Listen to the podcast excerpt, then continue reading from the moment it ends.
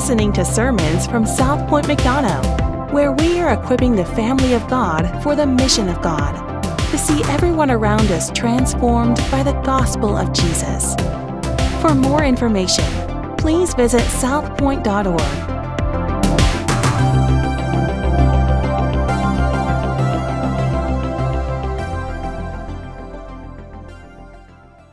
It's the first Sunday of the month, and so if you are in fourth or fifth grade, you can follow Pastor Caleb right out those doors right there.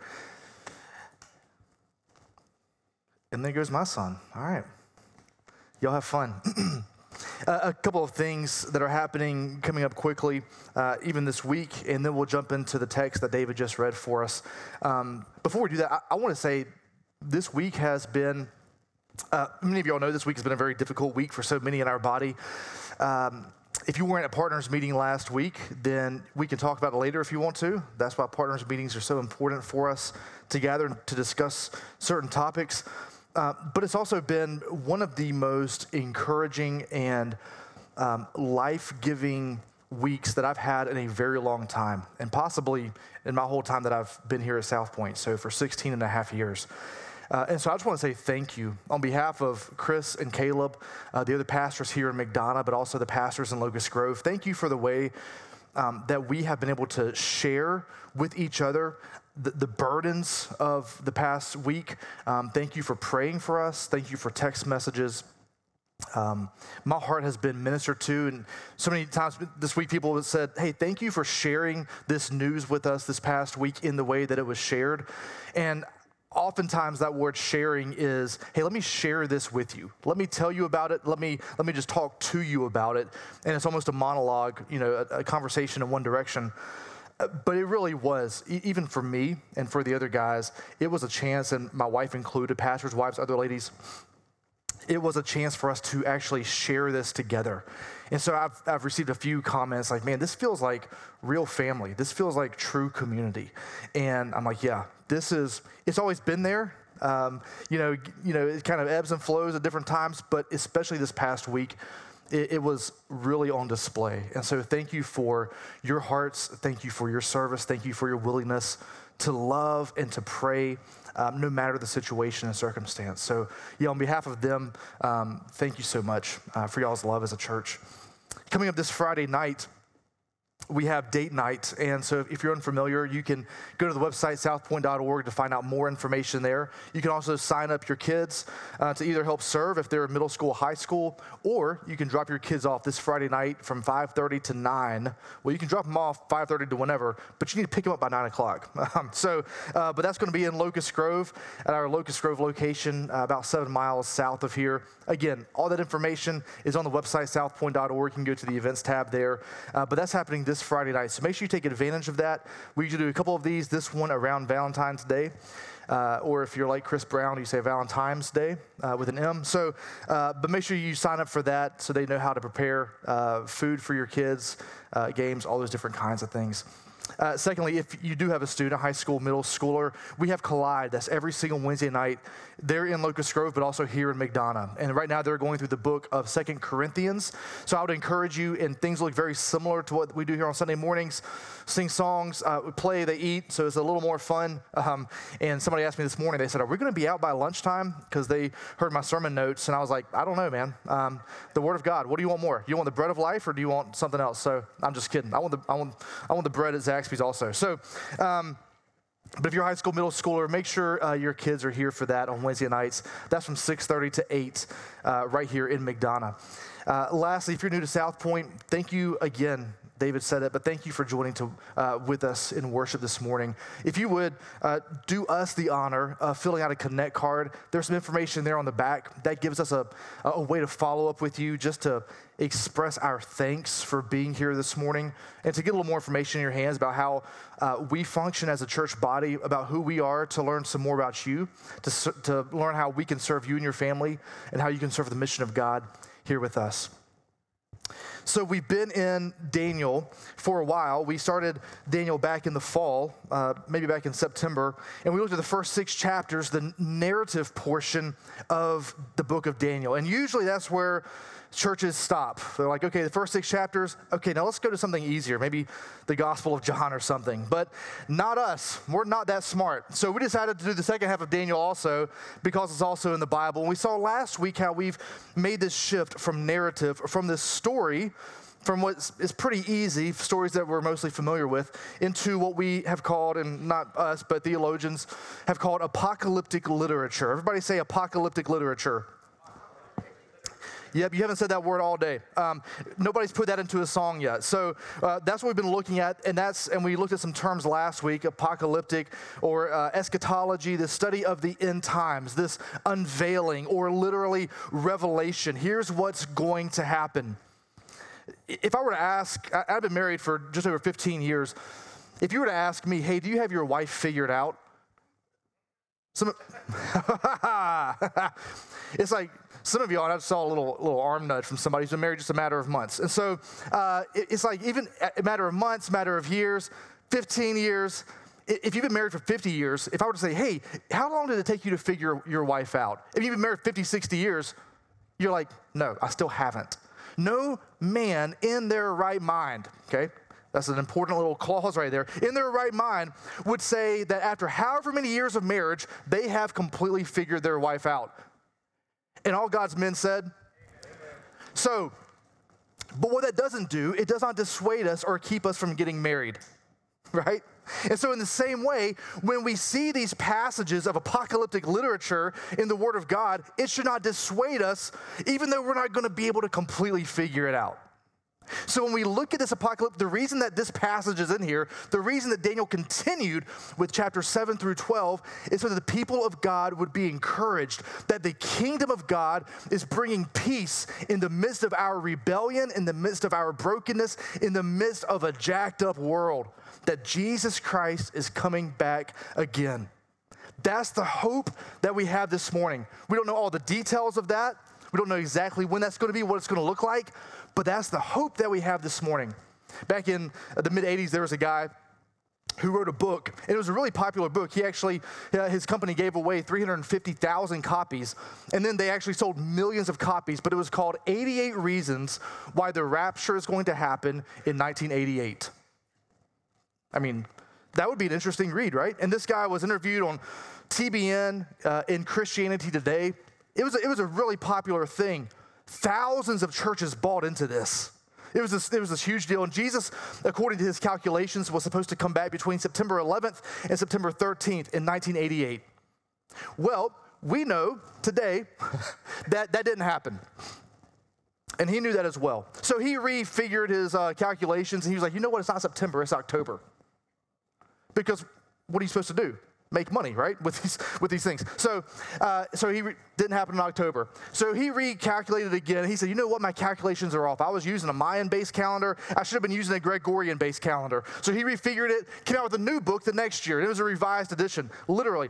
And it said, uh, th- these are eighty-eight reasons why Jesus is coming back in nineteen eighty-nine, okay? Not as catchy, and I, it didn't sell as many copies. Well, same thing happened. Jesus didn't come back. So he took a back seat for several years. In nineteen ninety-three, guess what book he came out with?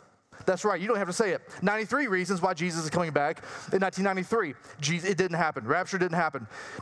He had a book that came out every single year until the year two thousand. Every single year. You go look it up. Now, you can't buy it. What are you laughing about? Because it's crazy, right? He died in May of two thousand one, and uh, that's when the book stopped. So, but here's what's wild. You, can, you cannot buy these on Amazon anymore. I tried. So, but Christmas is in several months, so you have time. Uh, but here's the thing. Even if that guy was right, I think Jesus would have changed the time, you know, because actually God the Father, Jesus doesn't even know when he's coming back. Pretty, pretty crazy, huh? We think we can figure it out, and Jesus doesn't know. Even his, you know, even his uh, his charts, he doesn't really know what they are. So the, the Father, I would imagine, he would, if he was like, man, you know what? Jesus was going to come back on September twelfth of nineteen eighty-eight, but because nobody's supposed to know the time, God the Father changed it, okay? I don't know if that's true or not. I doubt it. Here's what we know. We don't know when it's going to happen, how it's going to happen, but we do know that we should be ready. So we looked at a couple of phrases last week. I mentioned these, apocalyptic and eschatology. I want us to see a new word this morning and put a definition with this, and it's the word transtemporal. Everybody say transtemporal. Awesome. So the definition of transtemporal is this: images or figures that can apply to more than one period in history. Images or figures that can apply to more than one period in history. When we were looking at the first six chapters of Daniel, we're not going to apply narrative, this story, historical narrative, and say, well, this is what always happens. No, this is what happened. But in apocalyptic literature, we're required to have a little more interpretive elasticity. We have to be a little more flexible with this. And we've seen this already. We, we talked about this uh, last year. The spirit of Babylon is not simply what happened, it's what always happens. So when we talk about transtemporal, what we see is these visions of, man, here's what the future looks like. It doesn't make sense. Even in, in the first half of chapter seven, Daniel says, it looks like this. He doesn't say it was a leopard with wings. It looked like a leopard with wings. I don't even know how to describe it. It looked like this. We get to the fourth beast. We're not sure what this is, but it was just crazy and terrifying. I don't even know. And by the way, if you're like, yeah, but I want the details. Well, get to the end of chapter seven, and Daniel's like, I don't even know. So it's like, okay, well, let me look at chapter eight. Get to the end of chapter eight. You know what it says? Daniel's like, I wrote this stuff down, but I don't even know what it means. So unless you think we can all figure these things out, eh, not so much. So when we talk about transtemporal, we have these visions, and what we have are different epochs of time. And so he has a vision of, here's this event that's happening. Again, it's not uh, sequential, these consecutive visions. Okay, and it ends at this year. It's this epoch. Here's a story of what happens. Here's what it looks like. But it's compounded on another epoch. And so it's like, man, this is what's happening, and then we're going to extrapolate on this story. So here's what we see this morning. This is why people don't preach on this, okay? Here's what we're going to see this morning. We're going to look at verses fifteen through twenty-eight through the very end of the chapter. We're going to see three different iterations of the end of the age. He's going to say, here's what's going to happen, and it comes in, in three different ways. So the first way is this. In verses seventeen and eighteen, we see first this thirty thousand foot perspective. That's why it's real quick. Secondly, we kind of zoom in, and the, the image that I get is almost like on Google Maps. You know, you zoom in and you see, okay, I want to go into my house. I want to see, not into my house, hopefully, not yet. Um, that's that's what Alexa is for. Uh, but we, we you know, you zoom in on Google Maps. So Google Maps is a thirty thousand foot view, and then in verses nineteen through twenty-two, we see a five thousand foot perspective. So a little more detail, maybe a little more clarity with, you know, crazy images and visions and beasts. That's what apocalyptic literature is. And then in verses twenty-three through twenty-seven, we almost see like this city flyover. So it's like, okay, I know I live in that general area over there of McDonough. Lastly, hey, that's just rain, all right? Don't worry. I saw some people like, it's, it's happening right now. I have zero reasons it's going to happen in twenty twenty-three, okay? Uh, see, now it's gone. We all missed it. Uh, Tim LaHaye was right. But then lastly, if you want to look at the book of Revelation, I'm, we're hoping to do this next year, Lord willing, and the rain stops, is um, if you want to see more of these details, Revelation is almost more of this face-to-face view, okay? So that's that's what we're looking at this morning. That's kind of where we're going. So we're going to kind of zoom into some of these details. And by the end, we're not going to have everything perfect. Everybody good with that? Yes. All right. Big picture, we have our hope in Jesus. Let's look at these these verses here. David already read it to us, thankfully. So I'm not going to, uh, we're not going to read the whole thing again. I, just, I want us to go verse by verse, piece by piece through this and look at some very bizarre imagery. So these first few verses, and like we said, this first epoch is really seventeen and eighteen, but I'm going to go back to fifteen. As for me, Daniel, my spirit within me was anxious, and the visions of my head alarmed me. I approached one of those who stood there, and we'll see next week that it's, it's probably Gabriel that he's talking to there. I approached one of those who stood there and asked him the truth concerning all this. So he told me and made known to me the interpretation of these things. So he looks back at verses one through fourteen, and we see great beasts rise up, and we see the Son of Man. We see the Son of the Almighty coming in and saying, no, my kingdom is going to last forever. And I would encourage you, if you missed that, go back. That's really important context for this. So he's saying, here's what it is. Great beasts, they, they think they're going to rule, but it's actually the Almighty. God the Father rules, the Ancient of Days. He gives his kingdom to the Son of Man, Jesus Christ, and that is inaugurated when Jesus ascends up into heaven. All power has been given unto me. Go make disciples. So it's inaugurated there. So now we're in this already not yet state. So again, so we have the interpretation here, verses seventeen and eighteen. It's, it's a, a recapitulation of that. Verse seventeen, these four great beasts are four kings who shall arise out of the earth. And again, we talked about this last week, how those nations were uh, Babylon, the Medes and the Persians. We see the Greeks, and then probably the Romans as the fourth beast. So he says here, these are these are nations, these four kings. Verse eighteen, but the saints of the Most High shall receive the kingdom and possess the kingdom forever, forever and ever. So verses seventeen and eighteen, here's what we saw last week. It's this, beasts, kingdom of God. Notice what he says here, though. He uses this word saints. The saints shall possess the earth. It's their kingdom. Who are the saints? That's y'all. That's y'all. Some of you would say, if you're honest, you look back at this past week and say, no, I think a saint is somebody who's holy. I ain't a saint. Can I tell you, friend?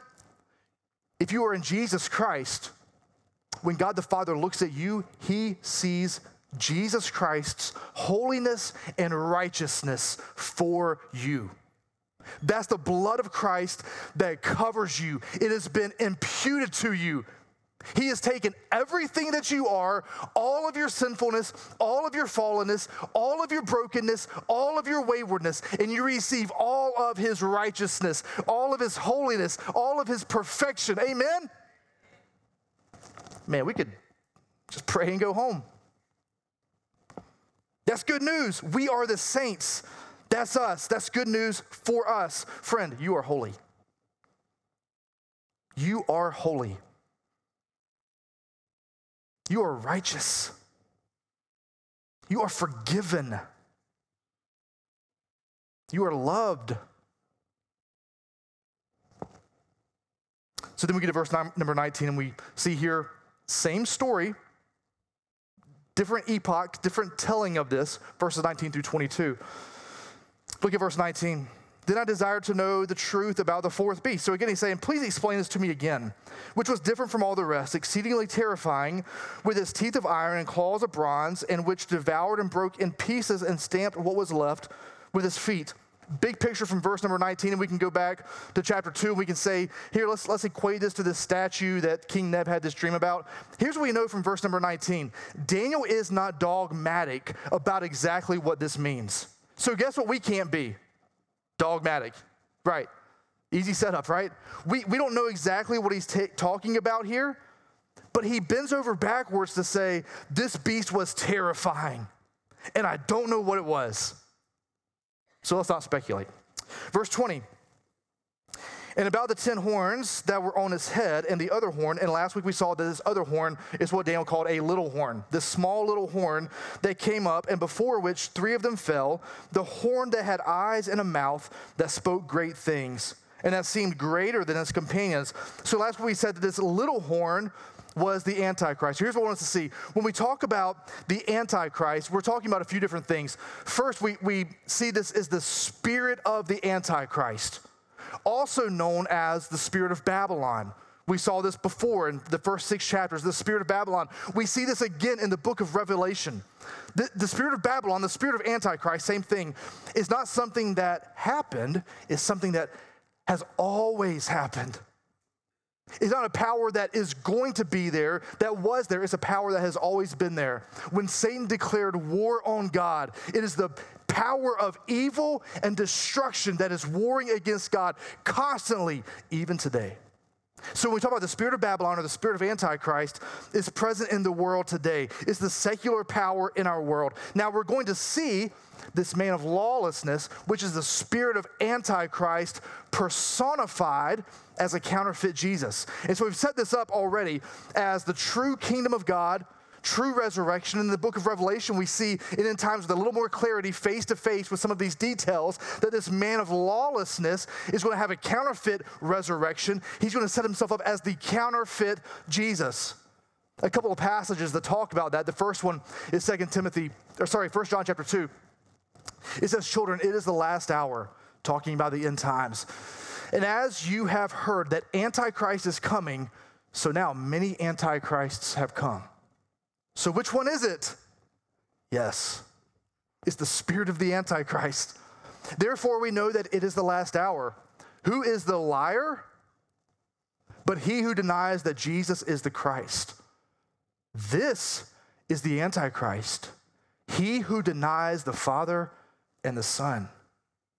So we have this man of lawlessness that we see here in Second Thessalonians chapter two as being the specific, the Antichrist, capital A. Otherwise, the spirit of Antichrist is one who lies and deceives and one who implores others to deny Jesus Christ. Second Thessalonians chapter two, let no one deceive you. Notice the deceit there. Every single time in the New Testament that the end is coming, the way that you're going to know that it's here is because the Antichrist, the power, is full of deceit. What is Satan called? The father of sexual immorality? No. The father of drunkenness? No. The father of lies? Yeah. For that day will not come unless the rebellion comes first, and the man of lawlessness, the Antichrist, is revealed, the son of destruction. For the mystery of lawlessness, it's already at work. The spirit of the Antichrist is already here. Only he who now restrains it will do so until he is out of the way. In other words, stand firm in your faith. Your hope is in the fact that Jesus is coming back. The coming of the lawless one is by the activity of Satan, with all power and false signs and wonders. Let's look at verse number twenty-one. Notice what Satan has already done to initiate this.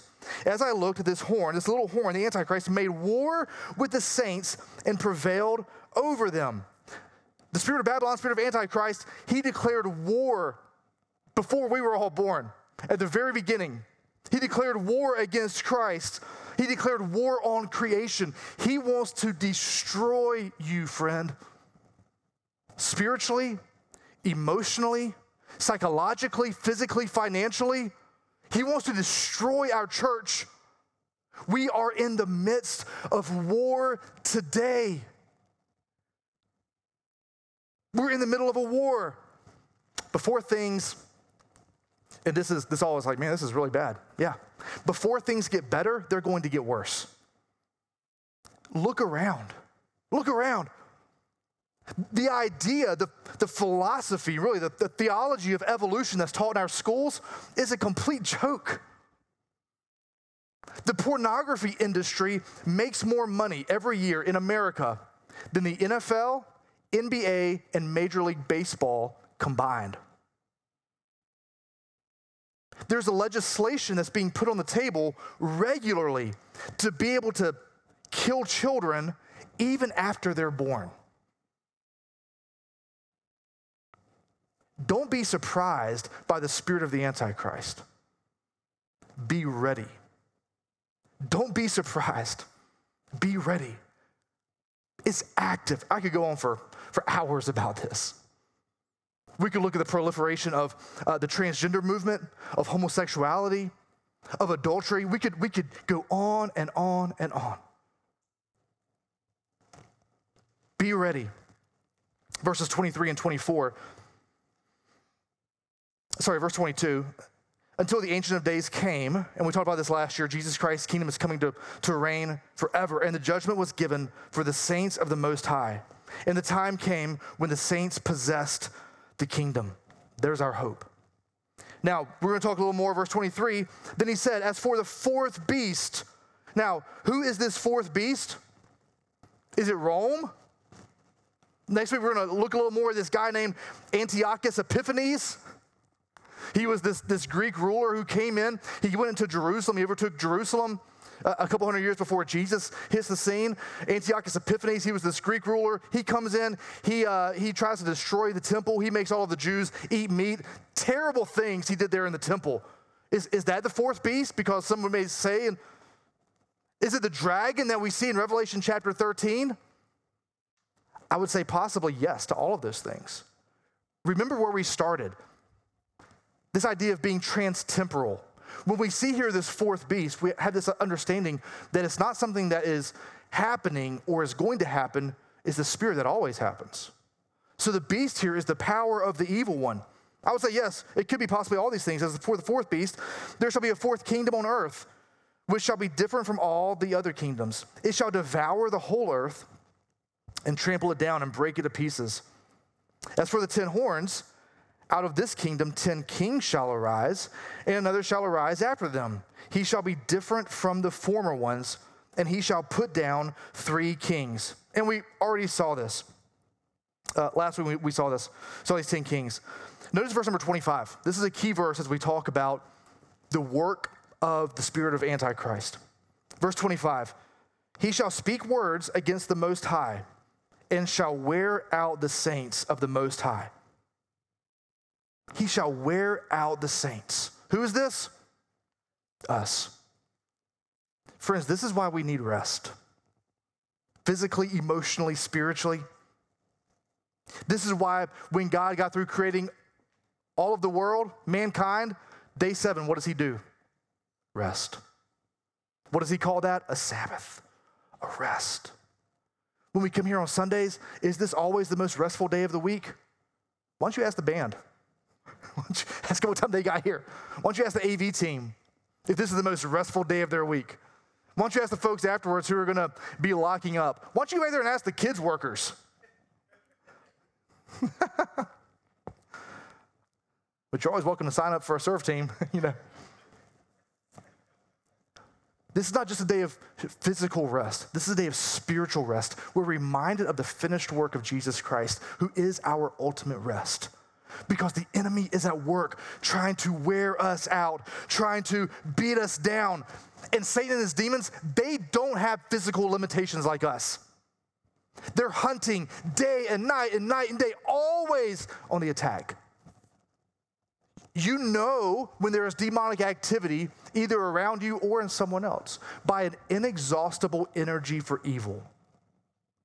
An inexhaustible energy for evil. The evil just doesn't stop. And I'm not trying to say, hey, look for a demon under every rock. Hey, that person might be demon possessed. I don't know. But we also can't be just walking through life. Hey, man, this is like a meadow of flowers. No, we're at war. This is a war, friend. And eventually we'll get worn out. Anybody there this morning? It's like, man, I feel worn out. I need rest. I need rest in Jesus. Look, look at uh, the middle of verse twenty-five. He's going to wear all the saints of the Most High. And he shall think to change the times and the law. One of two things is going to change. Either you are going to change through the power of the Spirit and according to God's law, or you're going to seek to change God's law. In which case, you would say, you know what? That's the word of Christ, but I'm actually going to live according to my law. Anti to Christ's law. I know better than he does. I'm in a higher position than the Word of God. Guess what that is? The spirit of the, I just gave it away, the anti-Christ. Those are the options. He finishes this, this verse. And they shall be given into his hand for a time, times, and time and a half. It's like, oh man, now we got some details, right? What does this mean? So interpreters would, would look at this and say, "There's if we just do a little bit of math, okay, I know it's Sunday, sorry, um, but it, it, we see time, times, and half a time. Literally, that means three and a half. You're like, ooh, that's half a seven. Now we're getting somewhere, all right? That sounds special. Okay, so if we take the time, that's one, times, doop-doop, and then half a time. Everybody see that? So we got three and a half. I can't do it. Uh, so we got three and a half. What does the three and a half mean? What does that mean? It's got to be something. Here's what we do know. It, it, could, it could mean several different things. You can look at the book of Revelation and see that three and a half is the time of, uh, of power of the Antichrist when he comes to rule and to reign. When we look at the Hebrew language here, we have this number of seven of completion. And in Eastern mind, not Western like us, but an Eastern thought, it's either complete, seven, the number of completion, or it's incomplete. Any other number up to seven. Okay, so when he says here three and a half, he's not necessarily saying, hey, three and a half means something exactly. What he's saying is this power is incomplete. It's a counterfeit. It doesn't really work out. It could also be applied to, and we'll look at some of this next week. Uh, Caleb's going to be preaching, but so I may be setting them up, I don't know. Um, I'll be talking about it in Locust Grove. But when Antiochus Epiphanes goes into Jerusalem, it took three and a half years for this guy named Judas Maccabees to come and to help relieve the Jews of being attacked there in Jerusalem. Could that be what the three and a half refers to? Maybe. Could it be referring to all three or four of these different interpretations? Possibly, yeah. We had this, we don't know exactly. It's apocalyptic literature. It's wild. We don't really understand it. But we do know this, that it is part of a counterfeit kingdom. That's what we see here. It's incomplete. It's not the true kingdom. Verse twenty-six, but this is where the Almighty steps back in. But the court shall sit in judgment, and his dominion shall be taken away, to be consumed and destroyed to the end. So whatever the Antichrist, whatever the spirit of Babylon is doing, whatever this man of lawlessness is up to, he's eventually going to be brought into the court where the book is going to be opened, the law of God. And he says, nope, you're not it. You're no Jesus. You are anti-Jesus. And he's going to be judged, cast into eternal damnation. Oftentimes our attention in this passage or passages like this goes to those details. What does three and a half mean? What is the what is the fourth beast? When is this? What about this? The attention of your mind and of your heart in chapter seven should go to the Ancient of Days. Our eyes should be drawn back to verses thirteen and fourteen. Then the Ancient of Days steps in. We see the Son of Man. This is God the Father, God the Son, Jesus Christ. Our attention should gravitate right here to verse number twenty-six. Man, God is coming to make all things right. There is our hope. Then verse twenty-seven, and the kingdom and the dominion and the greatness of the kingdoms under the whole heaven shall be given to the people of the saints of the Most High. That's us. Their kingdom shall be an everlasting kingdom, and all dominions shall serve and obey them. Notice these worshipers are not from a geopolitical arena, like with every single one of these other beasts. They don't come from some specific area. These worshipers come from all over the earth, thus fulfilling a couple of things. One, in Genesis chapter one and verse twenty-eight, what does God the Father tell Adam and Eve? This is the, one of the only pre-fall commands that we have. Be fruitful and multiply.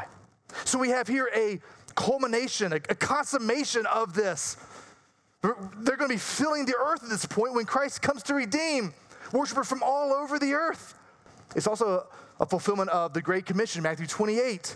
Go therefore and make disciples of how many nations? All nations. We see here, finally, it's happened. This is the good news. I think it's interesting. You look at the different animals that we saw there at the beginning of the passage. At least two of them uh, come from the feline ca- category. Y'all know my disdain for cats. But there's a, a certain theology of dogs and cats that we see even here. This is mostly tongue-in-cheek, but um, so it's for, you don't have to tithe on this. This is for free. Uh, but when you love and take care of and provide and give yourself for the sake of a cat, what does a cat do? What's happening in its mind? It thinks, man, I am so awesome. I'm a cat. I'm a, this is this is so cool. The theology of a dog, however, is you love and take care of it and feed and provide for it. And what does the dog do? It loves its master. It just wants, oh man, I can't wait for you to get home. It's a faithful friend. This morning, church, we have one of two options. We can receive the grace and the mercy and the blessing of God and say, man, we are so, look how much God loves us. Don't be a cat. In fact, I'm just kidding. I, don't, I can't say what I want you to do with your cats when you get home. But just be a dog. Don't quote me on that. Like social media or something. Our hearts should go here to the fact that the Almighty is ruling and we get to worship Him forever. I want us to walk away, since we're looking at this, with seven things this morning, okay? I'm going to fly through these quickly. I'll put the first four up on the screen, then the next three will be up there in a second if you want to take a picture or whatever. I want us to see seven things, though. The first thing is this, that all the kingdoms of this world, and we can just walk, we just saw this in every single one of these verses, all of the kingdoms of this world are temporary, including ours. This applies to us here this morning in America. It applies to those who are in Ghana. It applies to those in China. It applies to those in Costa Rica, wherever. This could be here. This is not anti-American. This is anti-every nation besides the kingdom of God, okay? It's temporary, including ours. That's why when Jesus said, here's how you know that you're going to follow me. Die to yourself. Die to the kingdoms of this world. It's temporary. Secondly, we have been assigned dual citizenship today. Yes, we are citizens of America. Most, I mean, we're citizens. For the most part, we're citizens of a na- nation in this world, but we are also friends today and for all of eternity, and I'm speaking here to believers, we are citizens of heaven forevermore. So when we look at Daniel so far, he was a better Babylonian. He served the nation of Babylon better than most Babylonians did. For most of his life, he's either second or third in command for the largest, most powerful nation on the planet. He was a good citizen here while ultimately being a citizen of heaven. Our presence here in this world should bless our neighborhood, our community. It should bless this city, this state. It should inform and bless the next election. We should be praying for those in power over us. And if Daniel could serve Babylon, we can certainly serve America. You're like, well, okay, what about this? How does that look? I don't know, man. I'm going to go to point number three. The kingdoms of this world will always war against the saints. Because the saints, one of the things that we proclaim to the world is that they are broken and fallen and sinful in need of a Savior. And they don't want to hear that.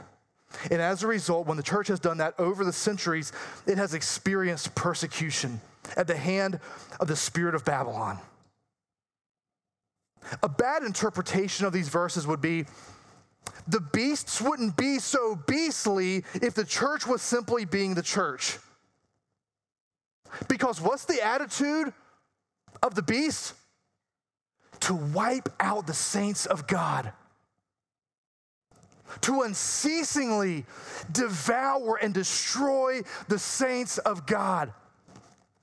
And what lies behind that notion, that presupposition, is this: that if we were simply being the true church, we would be experiencing prosperity rather than being willing to die for our faith.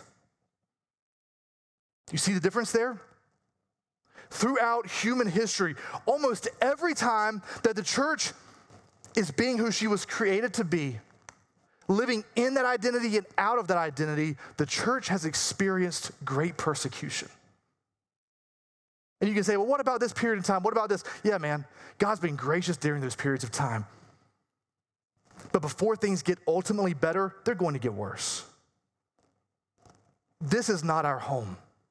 That is. Fourthly, it may look like the spirit of Babylon is reigning, but history is not finished. His story is not finished. It may look like in your life that addiction is reigning. It may look like in your life that the politics of this world are reigning. It may look like broken relationships are reigning in your life. But can I tell you that history is not finished and your story is not finished? There is hope. There is hope. Today, you are a citizen of heaven, and Jesus is coming back soon. The fifth thing that I want us to see this morning is that God will not forsake his people, but he will give them an everlasting kingdom. Amen? Yeah. He will give us an everlasting kingdom. Don't be confused.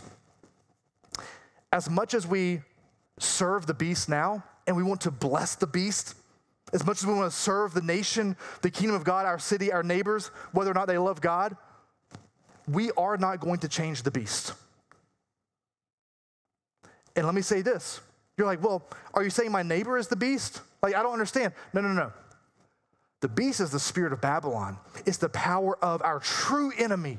Your neighbor, the atheistic, agnostic, Buddhist, whatever, hates you, neighbor, whoever that is, coworker, somebody on social, whoever that is, that person is not the enemy. Satan is our enemy, and every single person who has breath currently on the face of this planet, no matter how much they hate you, is a prisoner and a victim of the enemy. So as we pursue those souls, we are pressing back against the power of the enemy. They are not the enemy, friend. So we serve and we love and we bless them for the sake of the expanse of the kingdom of God. But while we are in this life, the beast is going to remain. The power of the true enemy is always going to be here. Sixthly, don't expect anything from the beast that you should only expect from the eternal kingdom. Our satisfaction, our fulfillment is not in this life, but it's in the next. Today, our satisfaction and fulfillment is not in what the world offers. It's in Jesus Christ and him alone. Lastly, the beast cannot destroy something that has already died and rose again. The beast cannot destroy something that has already died and rose again. Back in uh, the mid two thousands, before we had kids, Uh, we would, uh, and this is before Netflix, this is back, you know, we barely had electricity. Some of y'all are young, you're like, I don't even understand this analogy. Uh, we would actually have to get, uh, Blockbuster had this, even Netflix had this for a, a hot minute, uh, but you would have to get D V Ds from these places in the mail. Snail mail, you know, like some apes, you know, it's just like, it was just, it's, you're like, what? what, what are you talking about? And so if you wanted, if you wanted to watch any sort of movie or television show that was only on D V D that you couldn't uh, watch on television, or if you want to watch it later, you have to order them in the mail. And so we were part of this Blockbuster uh, by mail order thing. And I'm telling you what then, I mean, this before I had an iPhone, this was revolutionary because you didn't have to go to the Blockbuster store and get your, your, your V H S tape. You could order a, a D V D. This is before Blu-ray. A D V D. I don't even know what that stands for anymore, okay? Uh, some of you are like, oh, digital video disc. I just thought about it too, okay? You had to order those in the mail. I mean, and this was in Georgia, not even like in Arkansas, okay? So, I can't pick on Alabama anymore. Um, so, uh, we would we would do that. And so we were into twenty-four, the show twenty-four. Any twenty-four fans out there? Jack Bauer? Yeah, it was sick. Every single episode, it was like, you'd watch it like an hour-long show, like forty-two minutes, but it was like a real hour of life. And the whole season would take place in twenty-four literal hours. That's why they were often on helicopters, okay? They had to make it work. So uh, so we were watching twenty-four, and so we would get, I wasn't just paying eight ninety-nine a month for one D V D, I was paying twelve ninety-nine a month for two D V Ds at a time, okay? Living high on the hog. So we would get those two D V Ds in the mail, and as soon as you, we got those, man, we'd binge those. We were watching twenty-four, like six hours a night. Again, no kids, really no responsibility. It was awesome. Uh, no money. It was it was sick. So um, we were we were uh, we we'd watch those, and so then as soon as we got done with those two D V Ds, we'd be like, "What happens next?" And we couldn't just click next episode. We had to take those D V Ds, and you could take them back to a Blockbuster store, a real store. They used to have them. There's only one left. Uh, and we, you could take those discs back to the store and exchange them for two more.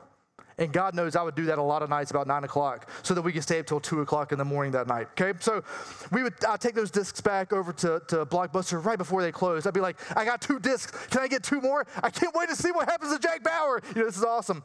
But I remember one night uh, we were watching, and in season three, Jack Bauer dies. If you haven't watched it in the past, that's on you, okay? Every time I talk to David Henry, he's like, have you ever seen this movie? I'm like, no, don't ruin it for me. He's like, it came out in nineteen eighty-one, okay? I'm like, ah. So, so Jack Bauer dies, and I'm like, oh my gosh, we don't have any D V Ds left. It's pretty late at night.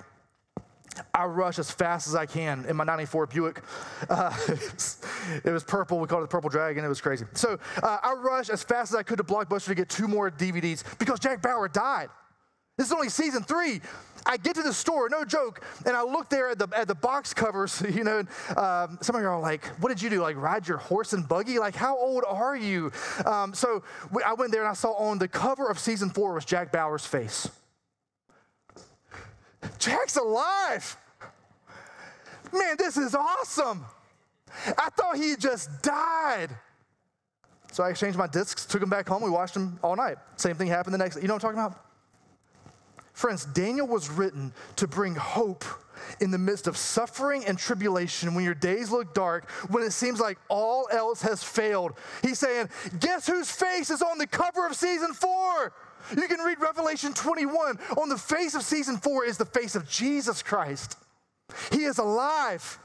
He's going to rule and to reign for all time. The beast cannot conquer him. If you want to know our eschatology as a church, our theology, some of you are like, yes, I've been waiting for this for years. Here it is, four words. Jesus is coming back. That's it. You can write it down in case you forget it. That's it. Jesus coming back. What does it look like? I don't know. Do, we're going to talk more about it. Yeah, hopefully Caleb will, okay? But here's what D A Here's what D A Carson said. D A Carson said, there is no suffering. You're not suffering from any, any sorry, whoop. You're not suffering from anything that a good resurrection cannot fix. No matter what the beast is up to, no matter how strong he is, we know that Jesus Christ has already won. He lived, he died, he rose again. He cannot be defeated. We see this counterfeit kingdom at odds with the kingdom of God. The counterfeit kingdom is one that was inaugurated through violence of the beast. The kingdom of God was inaugurated by violence done to Jesus on the cross. The counterfeit kingdom is one of human and supernatural demonic force. The kingdom of God was installed by the Almighty. The counterfeit kingdom is geopolitical. Kingdom of God, global.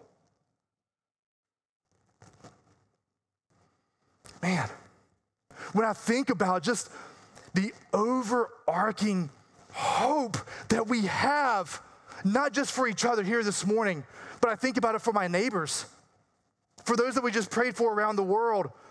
That's the kingdom of God. When we look at the counterfeit kingdom, it, it builds one to the next. There's a progression. Friends, the, the kingdom of God is one that is eternal. It will last forever. In Revelation chapter seventeen, the counterfeit kingdom is called the whore of Babylon.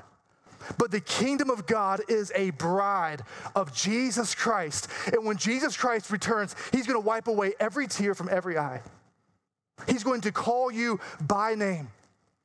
Your body is going to be raised to meet him in the air, and we are going to rule and to reign with him for all of eternity. That's our hope. That's why when we look at the book of Daniel, we can point to the Almighty. We see the Son of Man. Man, there is such good news in the fact that Jesus Christ is coming back to rule and to reign.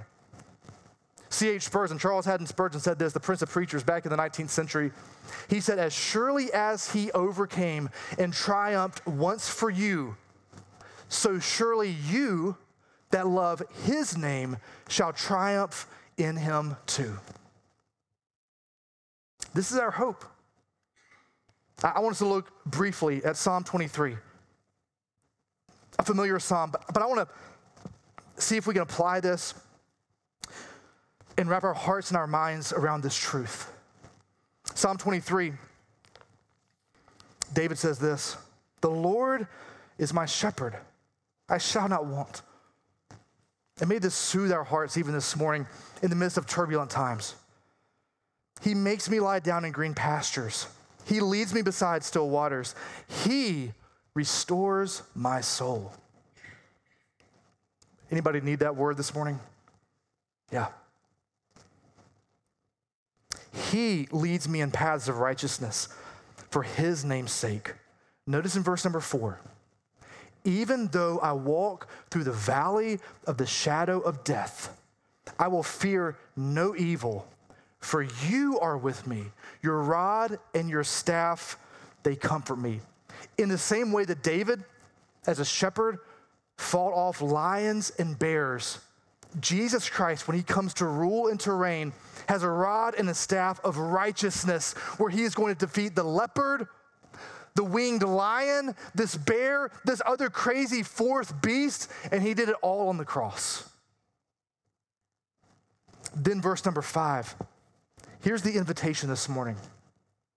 You prepare a table before me in the presence of my enemies. You anoint my head with oil. My cup overflows. Surely goodness and mercy shall follow me all the days of my life, and I will dwell in the house of the Lord forever." Friend, there's an invitation here. When he talks about sitting at a table, he's looking at you face to face as a friend and as a savior. And he says, welcome. You can receive a new identity. You get to experience intimacy with the Ancient of Days, with the Son of Man. You've been indwelled with the power of the Spirit.